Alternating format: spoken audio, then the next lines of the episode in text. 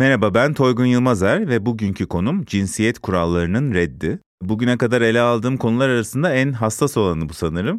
Bir kere daha yaşamıştım bunu. yirmi bir Haziran iki bin yirmi iki'de Culture Next Kültürel Değişim Konferansı düzenlemiştik. Bu konferansta Türkiye için en önemli beş konuyu seçmiştik ve bir tanesi de buydu. Normalde bu podcast'te her bölümde bir konuyu ele alıyorum biliyorsunuz. Oradaki beş konudan bir tanesiydi ve biraz da zorlanmıştım yine. Sahnede böyle adım adım ne olduğunu ve ne olmadığını anlatmam gerekmişti. O zaman Oksijen Gazetesi'nden Zeynep Miraç ve toplumsal cinsiyet konusunda uzman olan Profesör Doktor Itır Erhard ile sahnede bu sohbet devam etmişti. Bugün ise yanımda çok daha genç bir ekip var. Kız Başına. Bu ekibi sosyal medyadan da tanıyor olabilirsiniz. Kız Başına eşitlik için çalışan bir sosyal fayda platformu ve sosyal medyada çok aktifler. Arkasında da birçok gencin emeği var. Bugün de bu gençlerden ikisiyle sohbet edeceğiz. Sohbete geçmeden önce de ben bir konuya giriş yapmak istiyorum. Özellikle cinsiyet ve toplumsal cinsiyet arasındaki farktan bahsedelim. Türkiye'de yavaş yavaş yeni yeni gerçekleşiyor bu ayrım. Biraz daha net anlaşılıyor. Kabaca hani cinsiyet biyolojik, toplumsal cinsiyet ise toplumsal olan diye tanımlamak da mümkün olabilir. Cinsiyet kadın ve erkek arasındaki doğal, biyolojik farklılıkları işaret ediyor. Toplumsal cinsiyet ise toplum tarafından verilen erkeklik ve kadınlık hakkındaki kültürel görüşleri, inanç sistemleri, imajlar, beklentiler bunların hepsinin toplamı. Cinsiyet en temelde kadın ve erkeğin biyolojik farklılıklarını ifade ederken mesela bebeğin cinsel organına göre biyolojik cinsiyetinin ayrımı yapılır ve kimliğine işlenir. Bu cinsiyet dediğimiz konu İngilizce'de de seks olarak geçiyor. Kişinin biyolojik cinsiyetine göre toplumun oluşturduğu ve günlük yaşamda kadın ya da erkek olmaktan bahsedilen kavram ise toplumsal cinsiyeti ifade ediyor ve buna İngilizce'de gender deniyor. Böyle çok ciddi bir gender studies konusu var. Toplumsal cinsiyetle ilgili birçok araştırma var. Ayrı bir bilim dalı olarak ele alınıyor bu konu. Toplumsal cinsiyet kavramı kadın ya da erkek olmaya toplumun ve kültürün yüklediği anlamları ve beklentileri ifade ediyor ve bu noktada da bizim başlığımız başlık devreye giriyor. Cinsiyet kurallarının reddi dedik.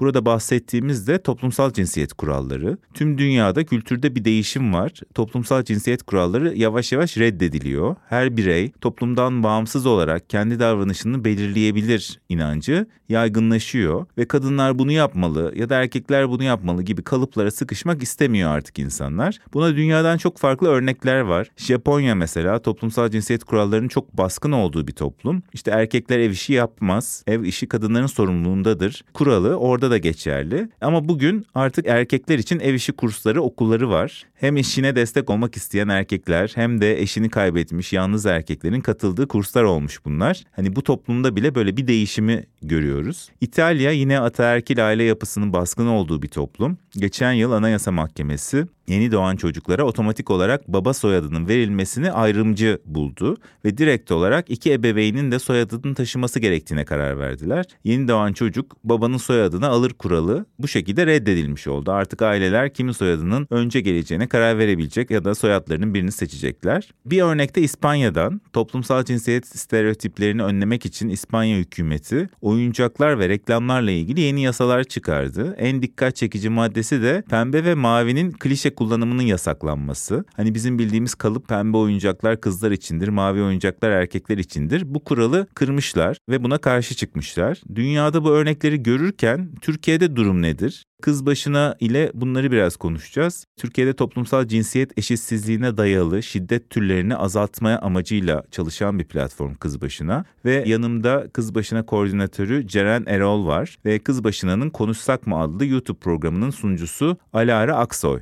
karşımda. Aslında yanımda değiller, karşımdalar çünkü ekranda karşımdalar. Ben İstanbul Podbi Medya Stüdyosu'ndayım. Onlar Ankara'da. Çünkü bu ODTÜ'den çıkan bir oluşum. Biz biraz sonra Türkiye'de toplumsal cinsiyet konusunda neredeyiz, nelerin yapılması, nelerin tartışılması gerekiyor. Hep beraber bunları konuşacağız.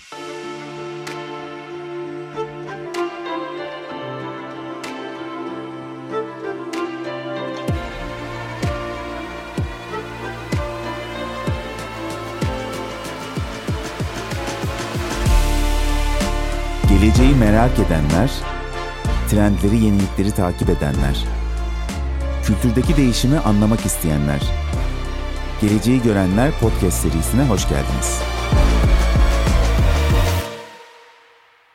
Evet, hoş geldiniz. Şu an Ankara'dasınız. Çünkü Kız Başı'nın hikayesi de ODTÜ'de başlamış.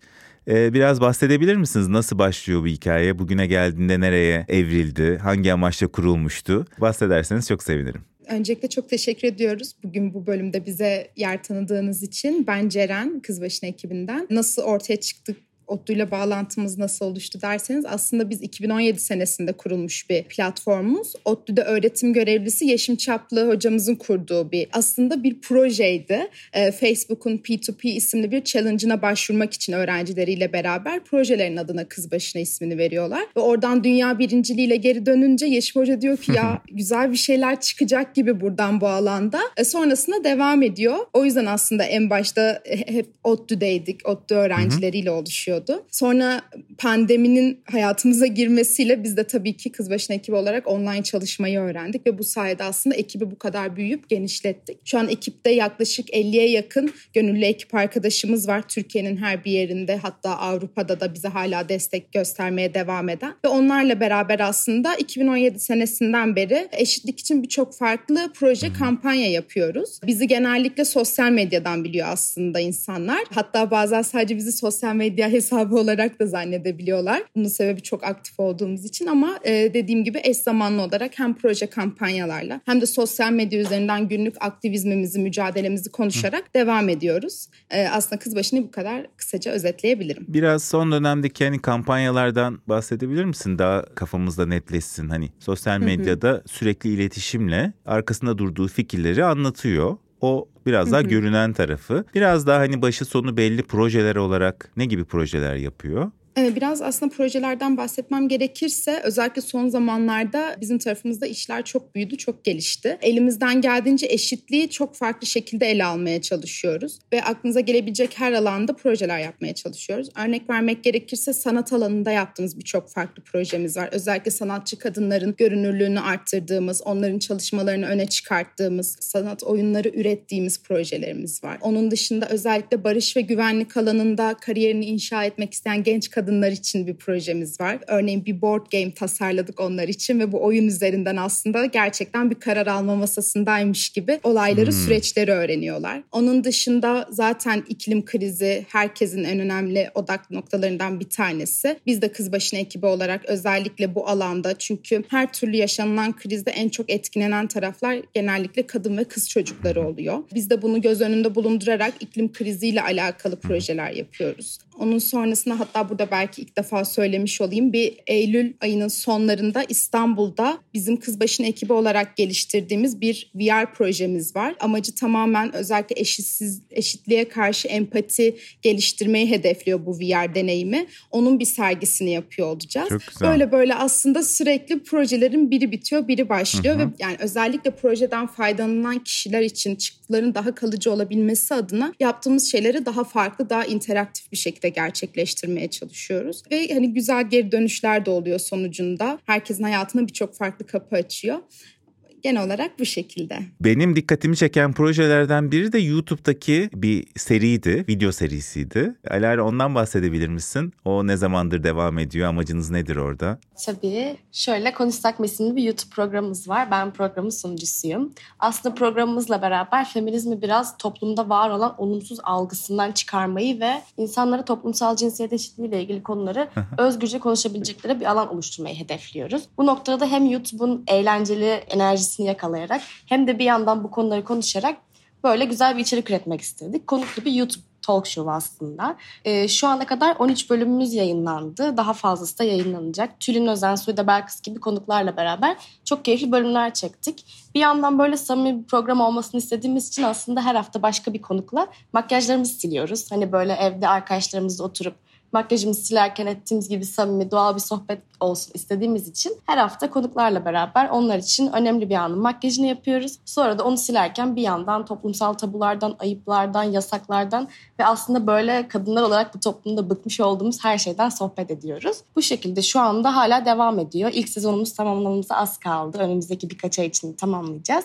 Sonra devam edeceğiz. Arada bahsederken feminizmden bahsettin ya.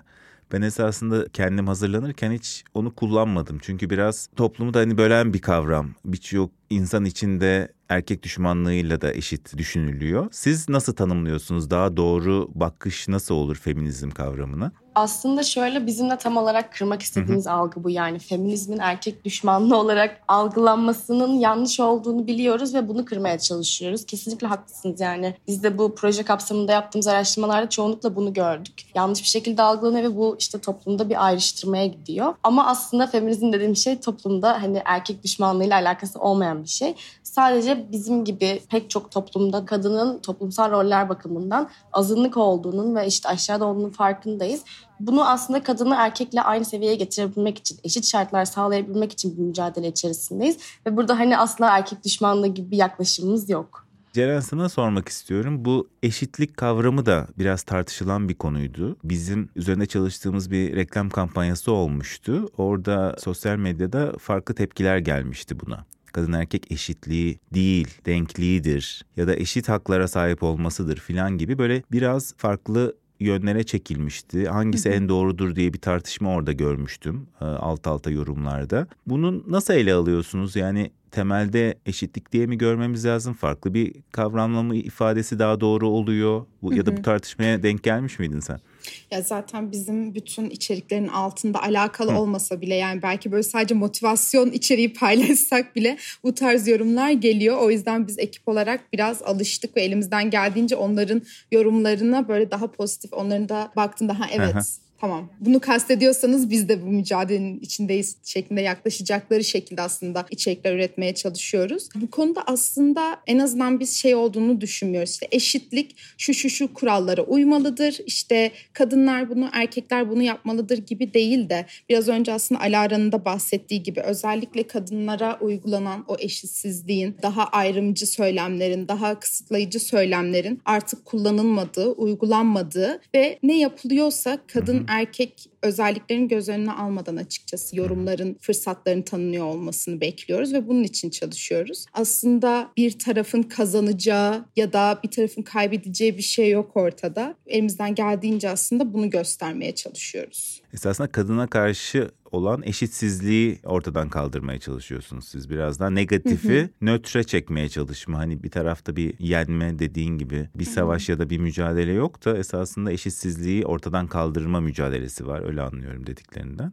Evet, şimdi ben bu bölüm için farklı bir yöntem kullandım. Biraz çünkü mesela böyle bir konuda bile erkeklerin bilgiçlik taslaması ters de tepebiliyor. O tip yorumlara da denk geliyorum. O yüzden dedim ki ben bunu daha iyi bilen arkadaşlarıma danışayım. T B W A İstanbul strateji ekibinde beraber çalıştığım kadınlara sordum. Dedim ki ben böyle bir podcast'te bir bölüm yapacağım. Sizin sorularınız ne olur? Sizin daha çok önemsediğiniz bu konudaki yeni gözlemleriniz nelerdir diye sordum. Elif Sayın, Ilgın Akın, Sena Sarıkaya, Aysu Abdula ve Buket Köse bana yardımcı oldular. Onlara çok teşekkür ederim. Şimdi onların sorularına geçiyorum. Böyle biraz daha gündemdeki konularla ilgili sorular hazırlamışlar. Onların üzerinden gidelim. Güzel bir ikilem görmüşler. Onu aktarmak istiyorum. Kadınlar kendi ayaklarının üzerinde durmalı, çalışmalı, kariyer sahibi olmalı diye bir taraftan savunduğumuz bir durum var. Ama bazı kadınlar da evde durmayı, çalışmamayı, çocuklarına bakmayı, evde yemek yapmayı, kendine zaman ayırmayı tercih edebiliyor. Bu da bir hak olarak kendi kişisel tercihi olabilir. Fakat sosyal medyada da bu yaşam tarzının daha ön planda tutulduğu birçok içerikle karşılaşıyoruz. Dünyada da stay at home girlfriend diye bir kavram varmış. Bu hashtag de kullanılıyor. E, TikTok'ta sevgilileri çalışırken bütün gününü evde geçiren, kendine zaman ayıran kadınların bir günlerini nasıl geçirdiklerini anlatan böyle video içeriklere rastlıyoruz. Bu da akla şu soruyu getiriyor. Kadınlar kendi istekleriyle bu hayatı seçiyorsa özgür ve ayakları üzerinde duran kadın idealine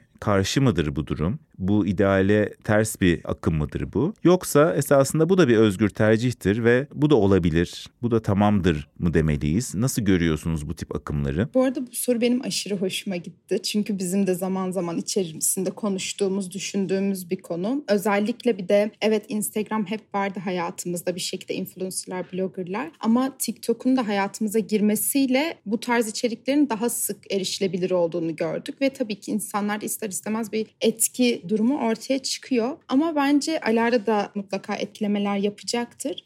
Bence burada şöyle bir durum var. Zaten özellikle bu süreçte işte kadınları bence en çok yoran, yıpratan şey şu. yani eşitlik için uğraşırken de bir kalıba oturtulmaya çalışılıyor dünyada. Yani kendi istiyorsa kariyer sahibi olabilir, bütün hayatını, iş hayatına, akademisine adayabilir ya da bunu istemiyorsa evde de oturabilir, çocuklarına da bakabilir.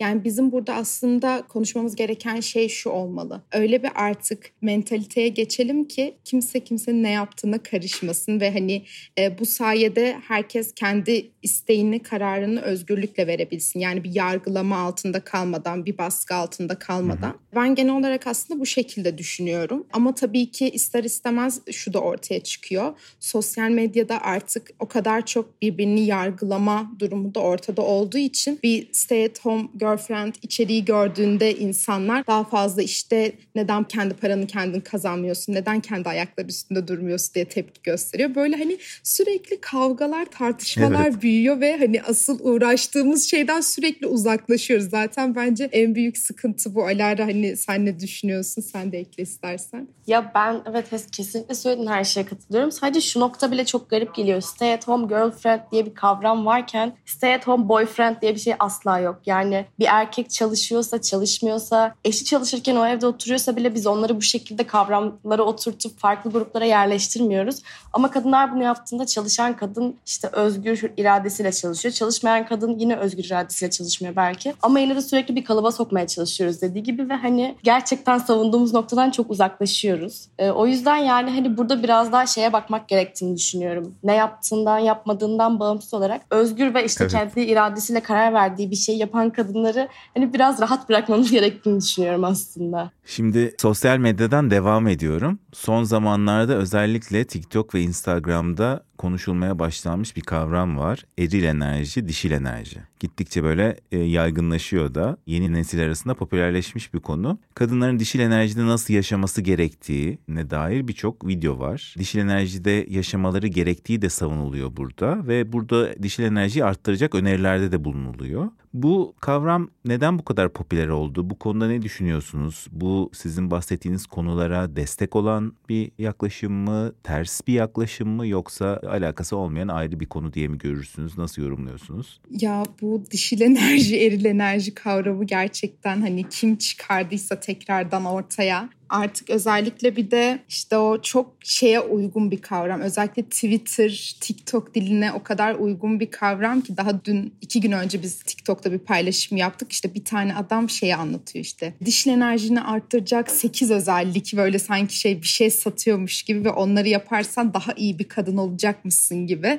Böyle çok heyecanlı bir şeyler anlatıyor ve biz hani orada tepki olarak şey diyoruz. Hani yaşlandık artık biz bu cümleleri duya duya. Çünkü bence bu hani şöyle sıkıntı. Sıkıntılı bir kavram. Mesela bir önceki soru da hani şeydi, kadının hayatını nasıl yaşaması istiyorsa onun kendi kişiliğiyle alakalı vesaire hmm. hiçbir şeyi yok ama özellikle bu dişil enerji, eril enerji bence rahatsız edici kadınlar için. Çünkü mesela sosyal medyada gördüğünde sen kendini bir kadın olarak çok iyi tanımlıyorsun. Kendine karşı çok büyük özgüvenin var falan vesaire. Sonra sosyal medyaya girdiğinde bir bakıyorsun. Aa aslında yeterince o kadar da kadın değilmişsin. O kadar da dişil enerjin yokmuş ya. Bunu görüyorsun. Hı hı. Ve böyle evet belki hani ben Alara ya da işte başka birisi bu konuda çalıştığı ya da işte daha nasıl diyeyim farkındalığı yüksek olduğu için tabii ki biz gülüp geçiyoruz ya da ay hadi yeter artık diyebiliyoruz ama bu öyle bir şey değil. Özellikle genç kızlar için daha böyle nasıl diyeyim farkındalığını o kadar geliştirememiş gençler için bence kendi benliklerini bulmada ben onları negatif olarak etkilediğini düşünüyorum açıkçası. Çünkü böyle hem bir kalıba sokuyor bir de hani dişil enerjide olabilmek için özellikle işte bizim savunduğumuz konuların tam tersinde kişiliklere sahip olman gerekiyor. İşte ne bileyim alttan alan, karşı taraf işte partnerini, kocasını, sevgilisini artık kimse işte onu böyle daha pohpohlayan, onunla ilgilenen, bakıcılığını yapan şekilde özellikleri içeriyor genellikle. O yüzden aslında daha büyük bence bir sıkıntı oluşturuyor. Umarım en kısa zamanda popülerliğini yitirir ve sakince hayatımızdan ayrılır. Evet. Biraz da bildiğimiz şeylerin farklı kavramlarla tekrar ortaya konması gibi yeni bir şey ilgi çekiyor herhalde. Sosyal medyada sürekli bu tip etiketlere ihtiyaç var. Onlar üzerinden bir şeyler üretiliyor sanıyorum. O yüzden yine hı hı. bir popüler olmuş. Ee, şimdi sosyal medyadan bahsetmişken bir de çok popüler olan bir konu var. Pembe ve mavi balonlar, içinden ne renk çıkacağı belli olmayan pastalarla bebeğin cinsiyetini öğrenme partileri. Ee, bunlar da çok renkli olduğu için yine sosyal medyada çok dikkat çekti. Ee, son zamanlarda karşımıza çıkıyor. Bebeğin cinsiyetini alkışlıyor e, insanlarda. Ee, bir taraftan hani e, artık yeni jenerasyon her konuya daha farklı bakıyor. Sürdürülebilirlik, eşitlik, çeşitlilik gibi toplumsal cinsiyet konusunda da çok daha farkında bir nesil geliyor diyoruz. Ama bir taraftan da sosyal medya akımlarına baktığımız zaman hep tam tersine akımlarda görüyoruz. Burada bir ikilem var mı? Ya da bu gördüğümüz birbirinden farklı kitleler mi? Ya da yeni jenerasyonda bile her iki düşüncenin de temsilcileri mi var? Nasıl okumalıyız bu gördüklerimizi? Şöyle, yani dediğin gibi Z jenerasyonu kesinlikle değer açısından, yaklaşım açısından çok daha farkında, çok daha bilinçli evet. bir nesil olarak yetişiyor. Ben de hani Z jenerasyonuna ait birisi olarak bunu söyleyebilirim. Ama bununla birlikte yani diğer tüm nesiller gibi Z jenerasyonu da aslında homojen olmayan bir grup. Her çeşit insanı barındırıyor içinde. Bu bebek cinsiyetini öğrenme partileri gibi daha geleneksel yaklaşımlar da hala bence devam ediyor. Z jenerasyonu da çok büyük bir kısmında. Ama bir yandan da öbür kısmında da gençler, işte yeni Z jenerasyonu çok daha bilinçli bir şekilde yetişiyor. Yani bu bütün bu geleneksel aktivitelerin, yapılan partilerin aslında nasıl toplumsal cinsiyet rolleriyle alakalı olduğuna dair, bunların ne gibi etkileri veya altında ne gibi şeylerin yattığına dair çok daha bilinçli bir nesilde yetişiyor. Ya bence bizim için burada önemli olan o bireylerin veya toplumların hani farkındalığını arttırmak, bu seçimlerin, yaptıkları aktivitelerin arkasında ne gibi motivasyon yaptığını anlamak ve anlatmak. Buna bağlı olarak da hani toplumsal cinsiyet eşitliği konusunda bir bilgi ve farkındalık yaratmak olduğunu düşünüyorum. O yüzden hani hem evet geleneksel yaklaşımlara saygı duymak ama bir yandan da olabildiğince jenerasyonları, yeni jenerasyonları daha yeni ve böyle kapsayıcı yaklaşımlarla daha bilinçli bir şekilde eğitmenin önemli olduğunu düşünüyorum. Ya zaten Z jenerasyonu dediğimiz kişiler toplumda biz aşırı ayrışmış bir durumdayız ya. O ayrışık grupların çocukları aslında şu an Z jenerasyonunda. O yüzden onlar da aynı şekilde bence birbirinden farklı bir şekilde ilerliyorlar çok fazla. Yani hani biz özellikle bizim paylaşımlarda gördüğümüzde şey çok var, yani kesinlikle sesleri daha fazla çıkıyor. Hangi görüşe sahip olurlarsa olsunlar. Belki o yüzden aslında bu konuştuğumuz biraz önceki işte dişil enerji, eril enerji, stay at home girlfriendler vesaire, belki hani bu insanların daha fazla sesi çıktığı için hayatımıza daha fazla göz önünde, ama kesinlikle birbirinden çok farklı kitlelerde yetişiyor. Yani biz ne kadar konuşsak da, göz önüne çıkarsak da.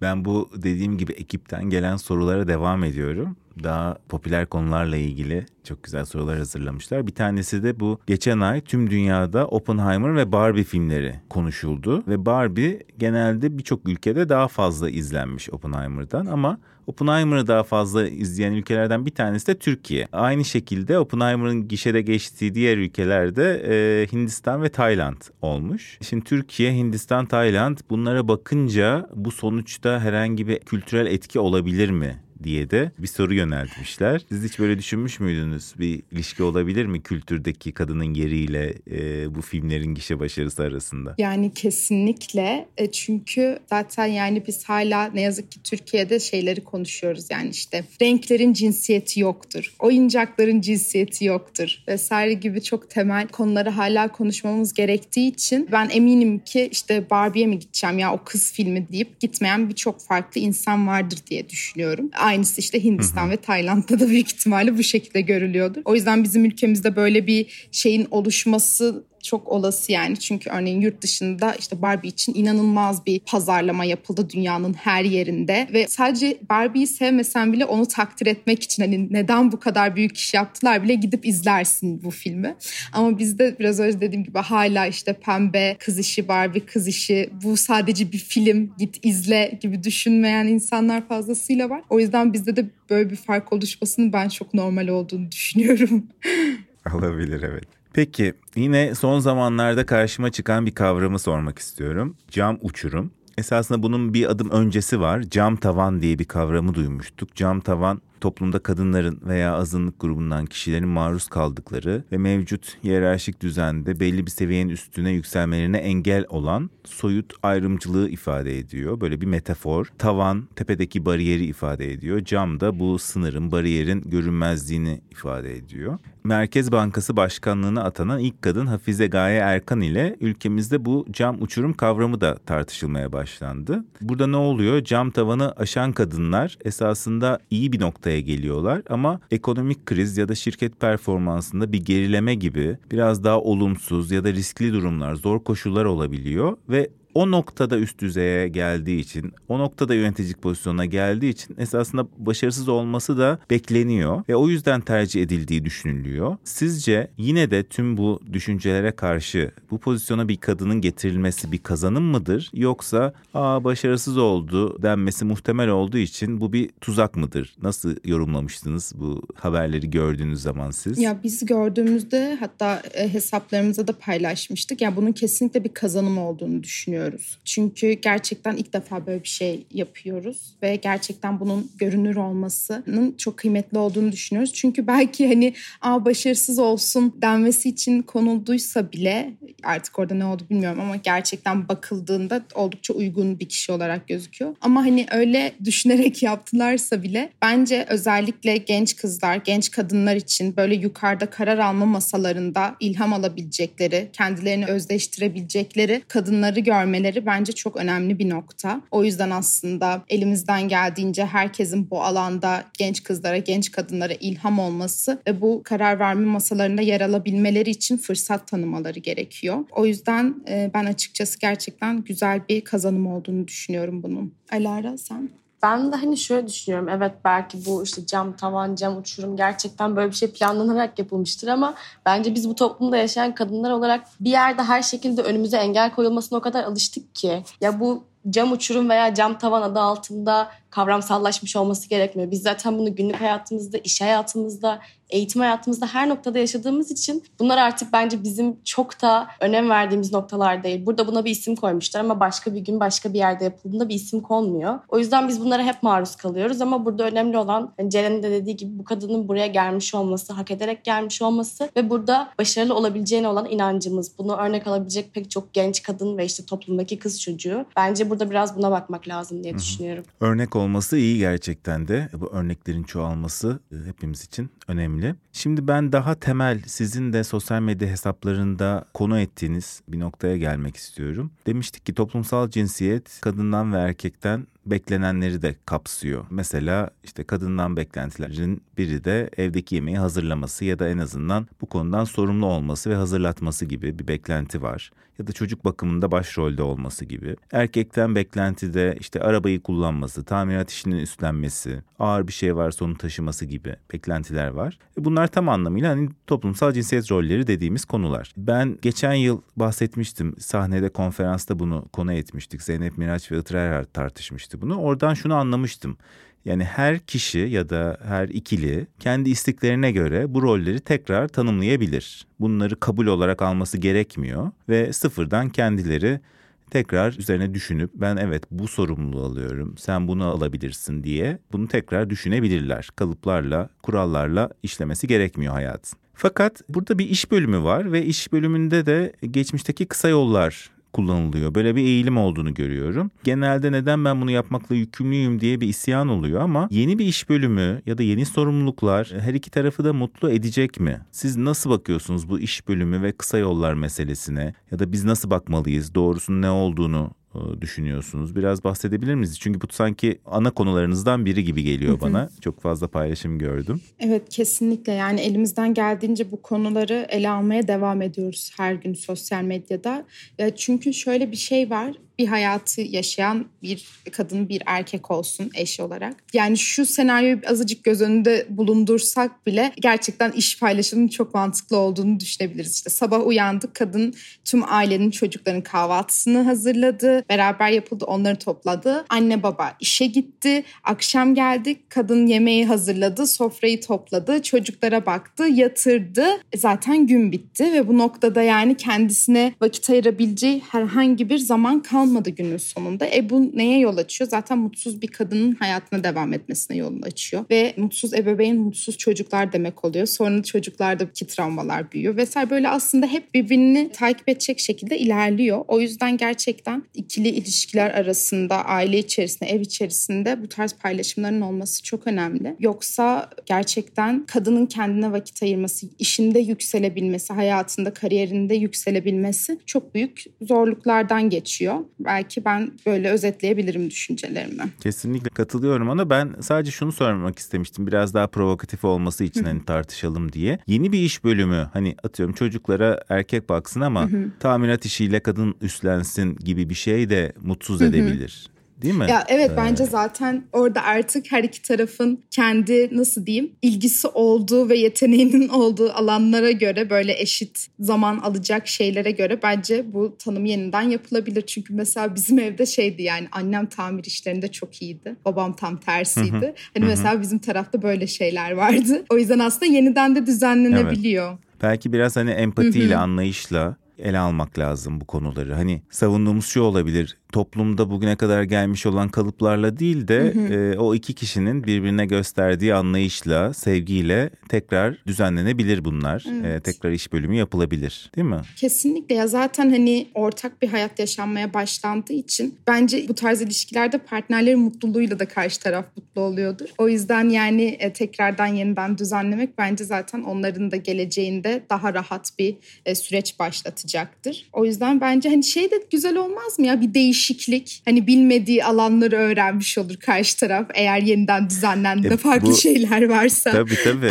Hayır, bu Japonya'daki örnek öyleydi evet, ya. Evet. Hani Japonya'da erkekler ev işleri kurslarına gidiyormuş filan. Öyle akımlar olabilir, evet. Belki onları da özendirmek gerekebilir, evet. Daha yaygınlaşması için. Siz bunu anlatınca direkt aklımda şu canlandı. Mesela bizim de evde farklı farklı dönemlerde annemle babamın çok farklı rolleri üstlendiği oldu. Bir dönem annem işe gitmiyordu, babam gidiyordu. O dönem böyle evin yemek işlerini, diğer işlerini daha çok annem üstleniyordu. Sonra bir dönem oldu, annem fiziksel olarak işe gidiyordu. Babam pandemiden ötürü işe gidemiyordu. O her gün bize yemek yapardı, evin işlerini yapardı. Ve böyle o değişiklik onlara o kadar iyi geliyordu ki zaman zaman farklı işleri yapmaları. İkisi de bundan çok keyif alıyordu. Yani bu hani artık bir yük olmaktansa ya da işte kadın olduğu için yemeği yapıyor olmaktansa tam tersine, yani o ailede o işlerin bir şekilde yürüyor olması gerekiyor ve karşılıklı bir iş paylaşımı yapılıyor olma durumu gayet güzel ilerliyordu. Yani ben bir günde babamın kalkıp ben erkeğim niye bu evde yemeği yapıyorum dediğini hatırlamıyorum. Ki gerçekten de hani dediği gibi biraz değişiklik, biraz farklı şeyleri yapmak, neyi yapabiliyorsak, elimizden ne geliyorsa onu yapmak veya elimizden gelmeyeni öğrenmenin ben hiçbir zarar getireceğini düşünmüyorum açıkçası. Evet, evet. Peki şimdi benim hep sonlarda sorduğum bir soru var. Toplumsal cinsiyet kurallarının reddi diye bir kültürel değişimden bahsediyorsak bunun geleceğinde ne görüyoruz? Bizi önümüzdeki yıllarda neler bekliyor? Hem Türkiye açısından ele alabilirsiniz. Yani bir ilerleme mi olacak, gerileme mi olacak ya da yeni yeni tartışılması gereken kavramlar ya da karşımıza çıkabilecek kavramlar ne olur? Hem de dünya bakış açısıyla düşündüğünüz zaman gelecekte ne bekliyor bizi bu konularda? Tek tek alayım fikirlerinizi.